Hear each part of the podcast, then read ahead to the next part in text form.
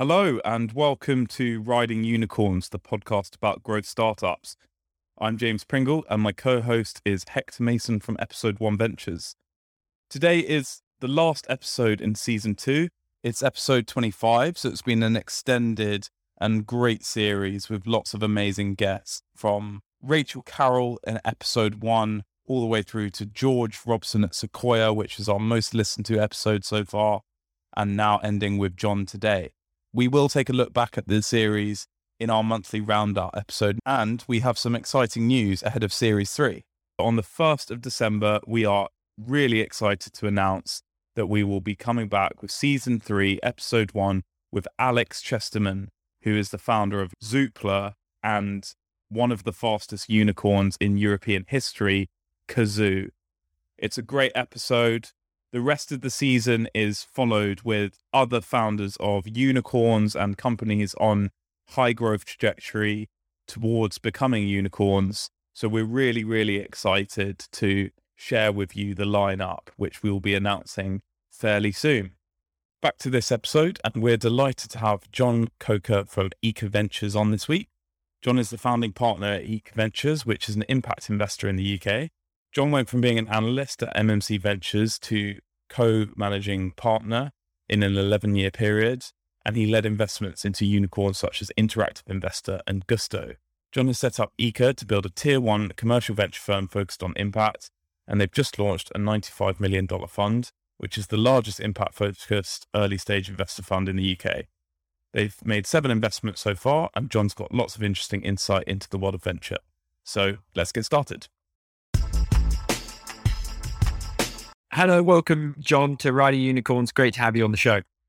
Fantastic to be here. Thank you for asking me on. Not at all. So we always like to start by hearing about our guests' journey up and up until now. So grew up in Northampton and then went to school in Birmingham. Was incredibly narrow at school. I liked maths and science and was terrible at everything else.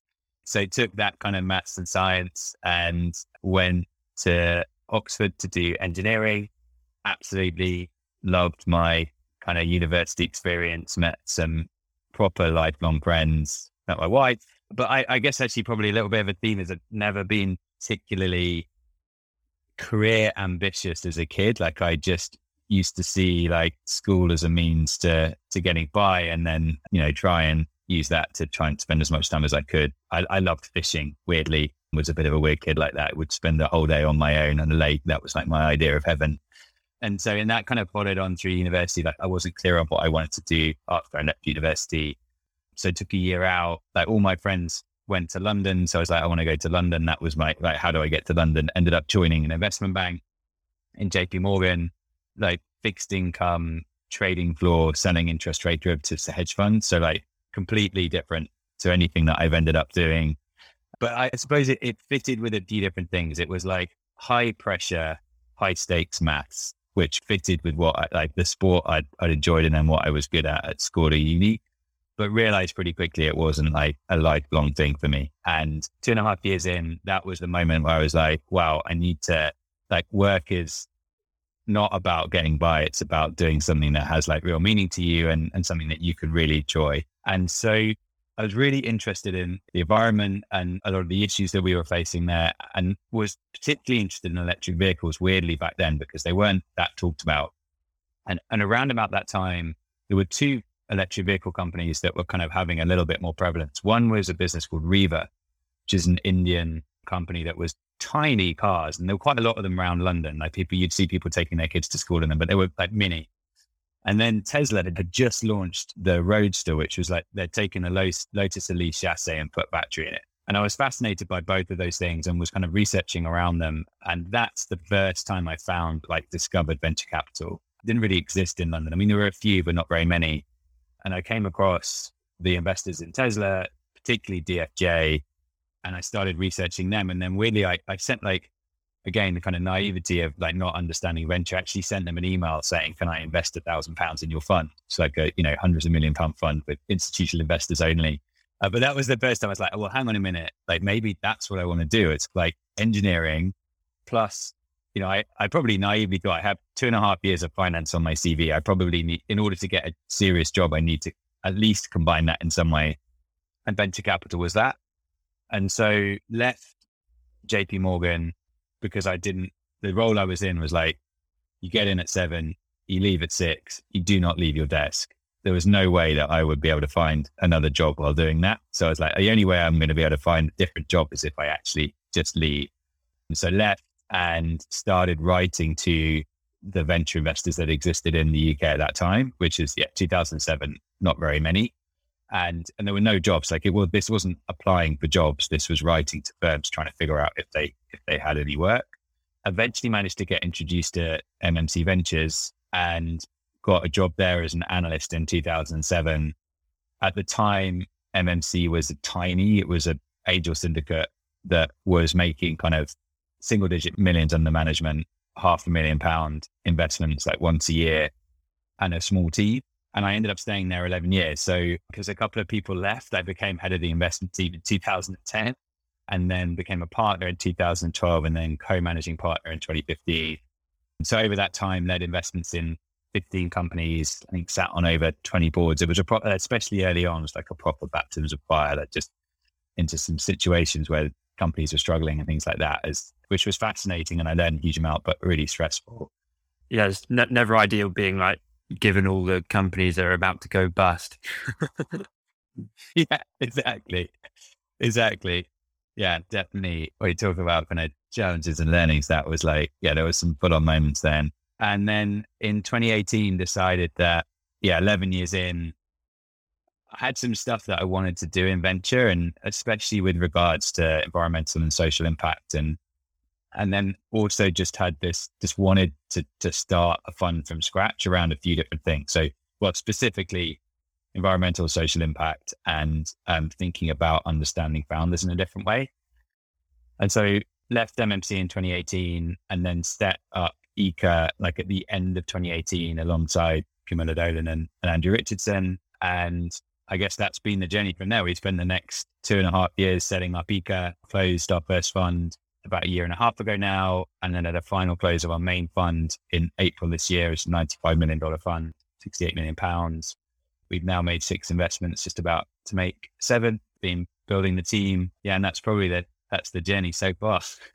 that's awesome. So John, had you done any angel investments or anything before getting involved in venture and how do you see like different paths to getting into venture? How do you see the importance of like just starting with a few small tickets and things like that to to start kind of cutting your teeth and building your own track record? Yeah, so it's I think it's really different now to how it was then. I mean, maybe it was because of where I was, but I like even if I think about my friendship group and you know, very few people went and joined startups straight out of university. There wasn't like this awareness of angel investing in the same way there is now. And so back then it was different. Now I think, I mean, even just through the crowdfunding platforms, just start to kind of look at, go through the discipline of, un, of like analyzing a company and trying to figure out whether you think it's interesting or not. I think that's important. I'm, I'm a real believer that there is no one path into venture. I think there are all, all sorts of ways in at different stages in life. I believe that you can spend your whole career in venture. And I also believe that you can join at any point through your career. I think it's more about how you approach it once you're in it rather than where you've been before. Yeah, it's it's interesting that that whole topic of kind of getting into venture. It, it seems like it's overweight investment banking, consultancy, and maybe one or two other things. But I do think that if presented with the right person, most funds will kind of will take notice and, and give them a chance. I mean, I think there's still work to do on that front. But anyway, so after a short stint in, in banking and all that, how how did you find VC and what were kind of the the big differences? Did you did you notice, you know, change to how you felt life was going? Was it did you enjoy life a lot more? You know, was it a better lifestyle, the lifestyle you were kind of looking for? Yeah, it it was completely different, a lot more unstructured. Like I literally came from an environment where I had to ask to go to the loo because if the phone rang, someone needed to pick it up, and I didn't have a calendar because I was never anywhere other than at my desk to a place where it was, you know, it was incredibly unstructured. MMC was effectively a startup at the time. Like systems and processes there were really embryonic. The team was small. And then also just the different situations we were dealing with and trying to pick them up. And I loved that. Like I absolutely loved that. And and definitely felt like it was more suited to me to be able to pick up lots of different things.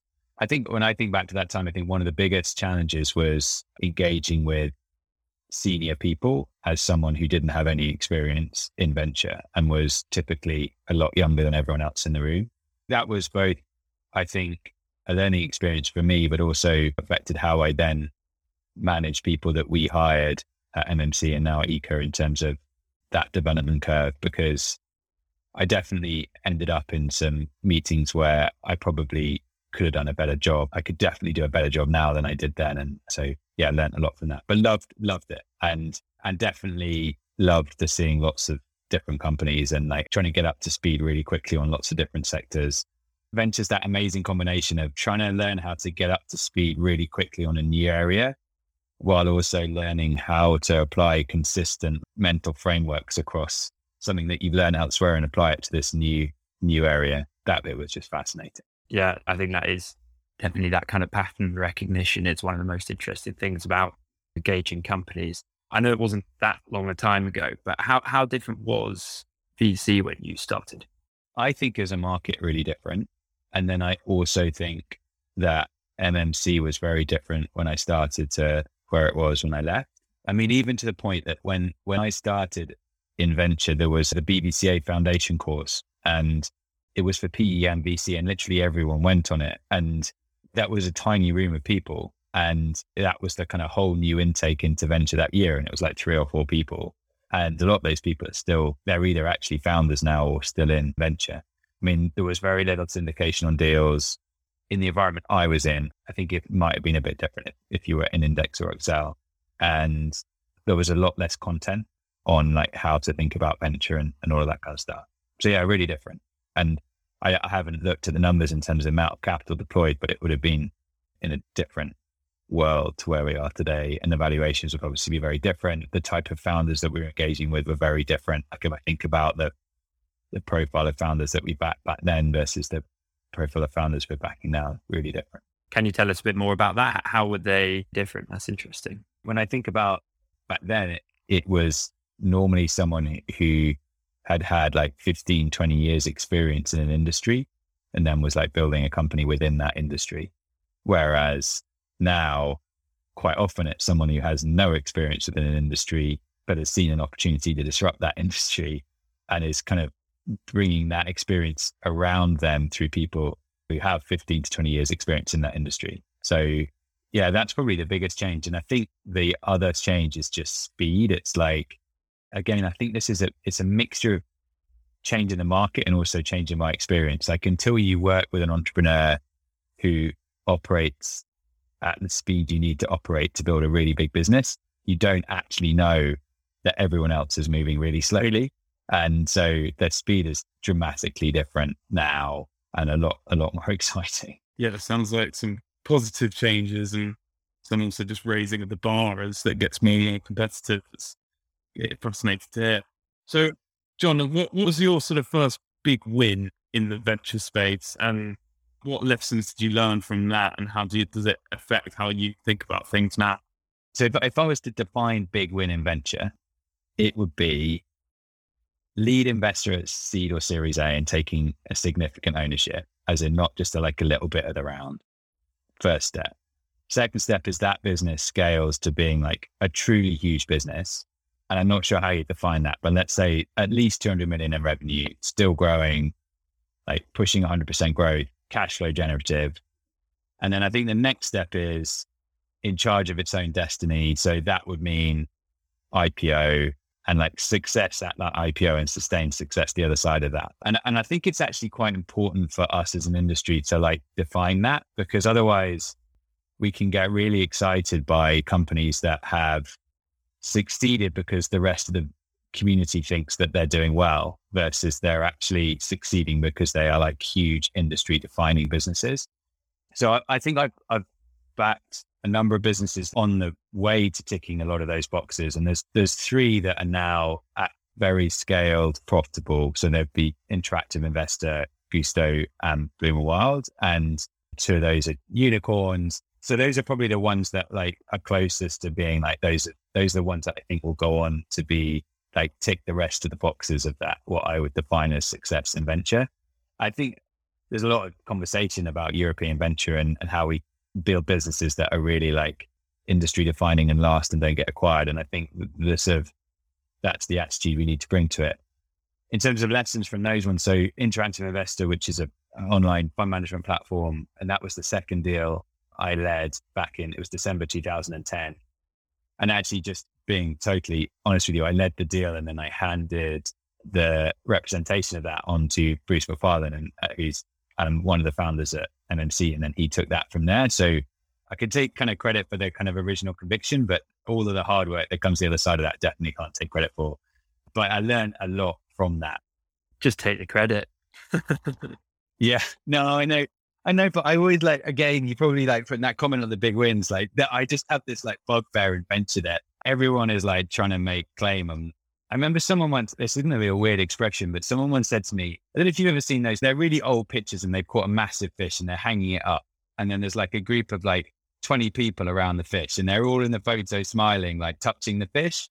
And someone was like, ventures like those photos. There's one person who's caught that fish, and then there's loads of other people who are like trying to get in the photo, and it drives me mad. Yeah. I've heard of funds who will put on their portfolio list companies that they've had like a tiny stake in because they invested in a fund of funds, which one of their funds had a small stake in, like Uber. Yeah. If we really want to build an incredible European venture ecosystem, the first thing is us being like deeply honest about track record and ourselves and what we've learned from different situations and stuff like that. Anyway, different topic, but so on that on that deal, my investment thesis and what happened were completely different. So I learned a lot from watching that business grow, but I don't feel like I kind of looked at it and thought this is going to happen, and then it happened. And then the next one, which is different, is Gousto, which was online grocery business that we led their seed in December 2013, and I then was involved in that business for a really long time as a the kind of MMC rep and a non-exec director. And it was a kind of defining learning for me through that watching Timo, who's the founder, build that business and this the way that he thought about people, the way that he made like leadership decisions, especially on people, actually the speed at which he he executed. The thesis actually when we invested was a, obviously not perfect, but reasonably close to playing out, which was like there's an opportunity to build like data led advantage in in the grocery supply chain, which changes the margin dynamics rather than it being like recipe kits are going to be everywhere or as much to do with like how do we change the the grocery model to be more efficient. And that's what they're building and they have done really well and they are now like a properly big, profitable business. And then the next one would be Bloom Wild. And just on so on Gousto, in, I led that deal and, and Camilla was the person that supported me on that investment, who's Camilla's the other, one of the other founders at Eka. And on Bloom and Wild, it was the other way around. So Camilla led the investment and I supported her, which was 2015. And again, learn a huge amount. I, I think you learn the most from the founders, from watching the way that they think about building businesses, how they think about strategy, how they think about people. And again, Aaron at Bloom and Wild is a very different person to Timo, but has some like some overlap and then some things they do differently, and you can kind of take bits from each of them. Yeah, it's really interesting. We've we've actually we had Aaron on the on the show maybe last week.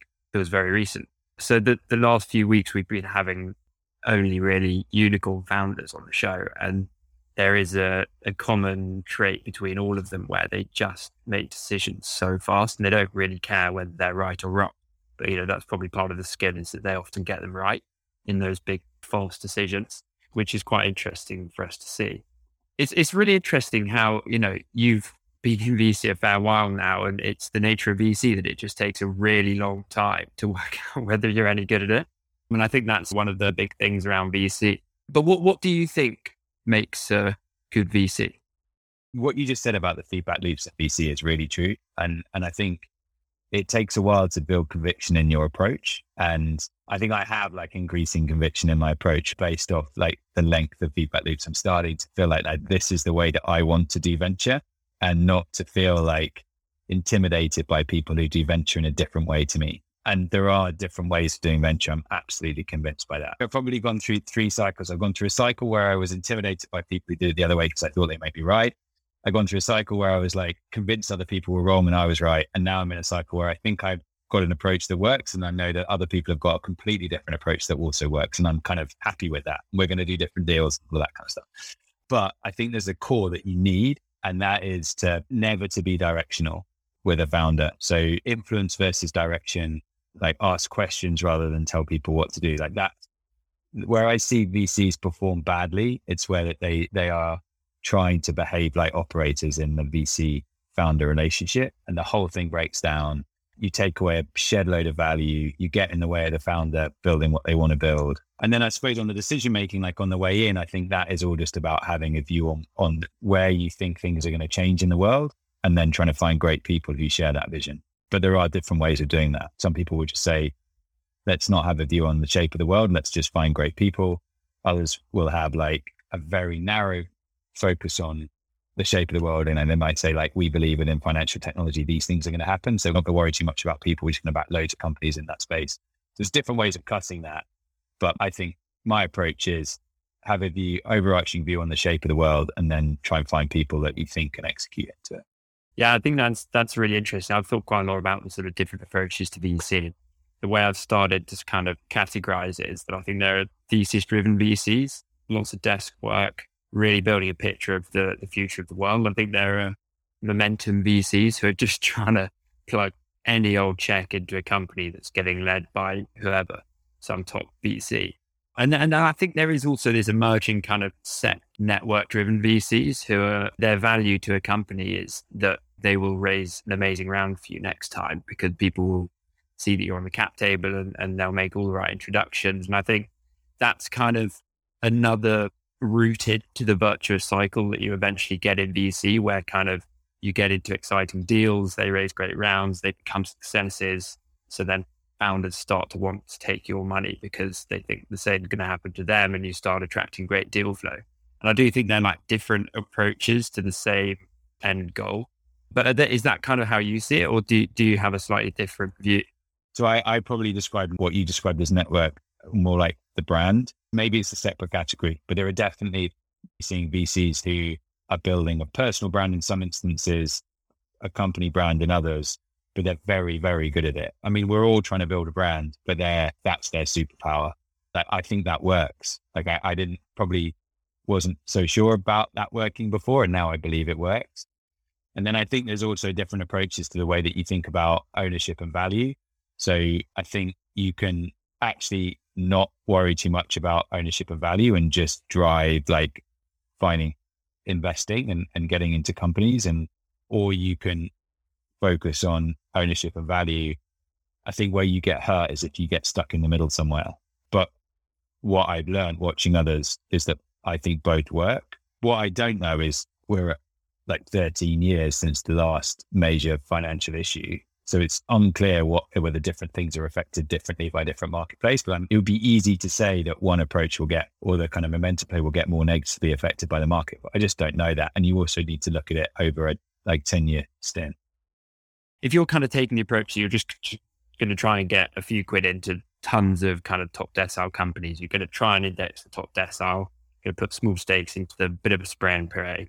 If you land some winners and you start building that virtuous cycle where you start being able to attract more and more really great founders, great companies, then I think it actually reduces the need to be such an amazing stock picker because suddenly the deal flow that you're getting is probably going to be, you know, category higher. So you're going to be seeing a thousand sort of top decile founders rather than top 20% founders. And so you're going to have a better read on which are the very best out of that lot. So I, I mean, I'm kind of speaking from, from the hip here, but I think it's quite interesting the idea that it could actually reduce the need even to be a great stock picker.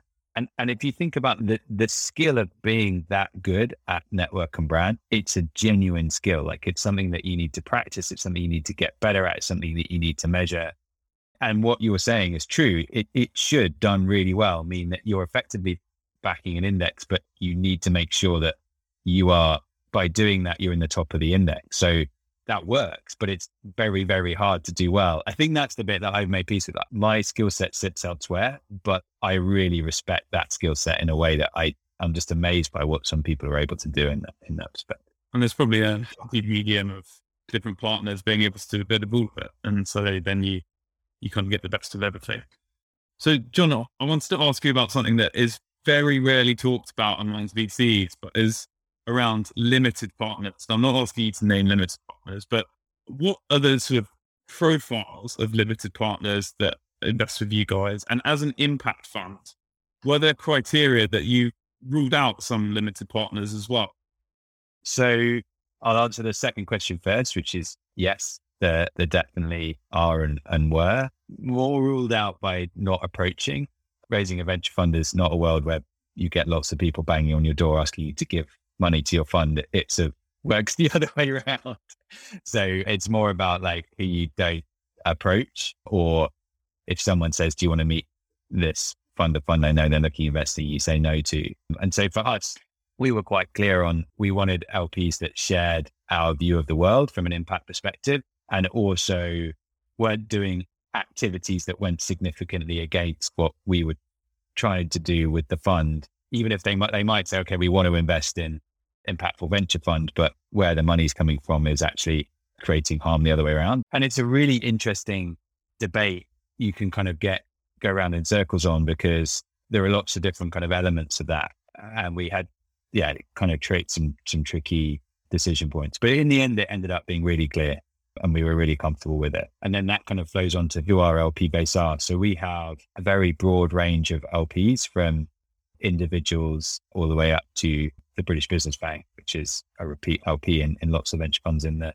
in the UK. And then we have foundations, we have family offices, we have corporate investors. So it's a real a real mix. I think it's 24 entrepreneurs and investors in the fund, and I think 16 of them are founders that we backed in the past. So that was one of the things that I was like most excited about in the fund. And then I guess just kind of picking up on some of the other LPs, so Big Society Capital, who are really clearly aligned with with what we're looking to achieve, and then a great group of LPs. Well, a lot, a lot of people generally in the system don't really understand what's driving these bigger rounds and these bigger numbers and what's driving the talent war and salaries going up and all these things. And it's partly due to these big institutions and people who have made money applying more money back into early stage and things like that. And so it's just interesting to kind of reference that and help people understand like, what's happening in the cycle. As a as a first so first time fund, you are out of the box of a lot of the bigger LPs. They literally don't do fund ones. But when you look at the trend of those bigger LPs investing in venture, a lot more them investing in venture, which we saw a difference in that even through our fundraise. And then to your point on like as an impact investor, did it matter to us? It really did matter to us. And then the interesting data point that we've obviously had post close the fund is it really matters to entrepreneurs. We get asked it a huge amount by entrepreneurs who are investing. And I know that other GPs aren't getting asked the same question, which I'm guessing is connected to the kind of the way that we talk about what we're trying to do and the entrepreneurs that we're engaging with. My God, it would be hard to have a conversation with an entrepreneur if you had some misalignment in your LP base. Like I, I don't actually know how we would do it. So we didn't want to do it. And I'm also really glad we don't have an issue there because it would be causing us all sorts of problems. Yeah, if Exxon Mobil were behind the fund, it would be, be quite a difficult conversation with some of the founders. Yeah, so so John, super interesting, and it takes us kind of onto the onto the topic of impact, and and I really wanted to get your thoughts on on why you're excited about impact investing, and and you know why you think there's such a huge opportunity there. We are looking for areas where there's this like dislocation of value within a supply chain. And that dislocation is creating two significant issues. So if you're talking about sustainability, it's creating kind of waste and environmental degradation in parallel with cost. And the reason that that dislocation of value exists is because information isn't flowing properly through the supply chain. And what we invest in is information technology.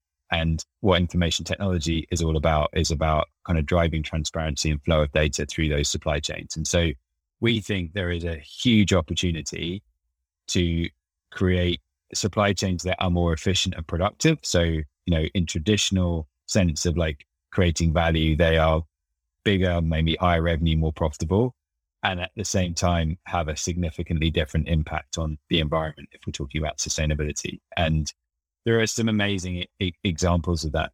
When you talk about supply chain, are you are you talking about logistics, or is can this be like the supply chain of software providing services to, to consumers as well? So I believe that there is a consumer at the end of every single supply chain. And once you've made that assumption, you can then kind of chunk it into the big industries. So, and they really are loosely like where we live, how we travel, how we eat, what we wear.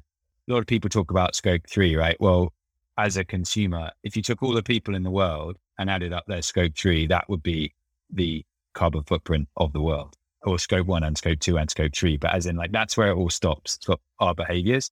And so for us, like, the interesting thing is how can we back businesses that are changing those big consumer supply chains? And sometimes that is going to be direct to consumer businesses, and sometimes that is going to be enabling technology into the big incumbents. I've used Tesla as an example once already, and I'm not like a Tesla mega fan, just to be clear. I just think it's a fascinating case study. You know, we were really struggling to transition. We had the technology to transition to electric vehicles to some level. We were really struggling to because the incumbents wouldn't react.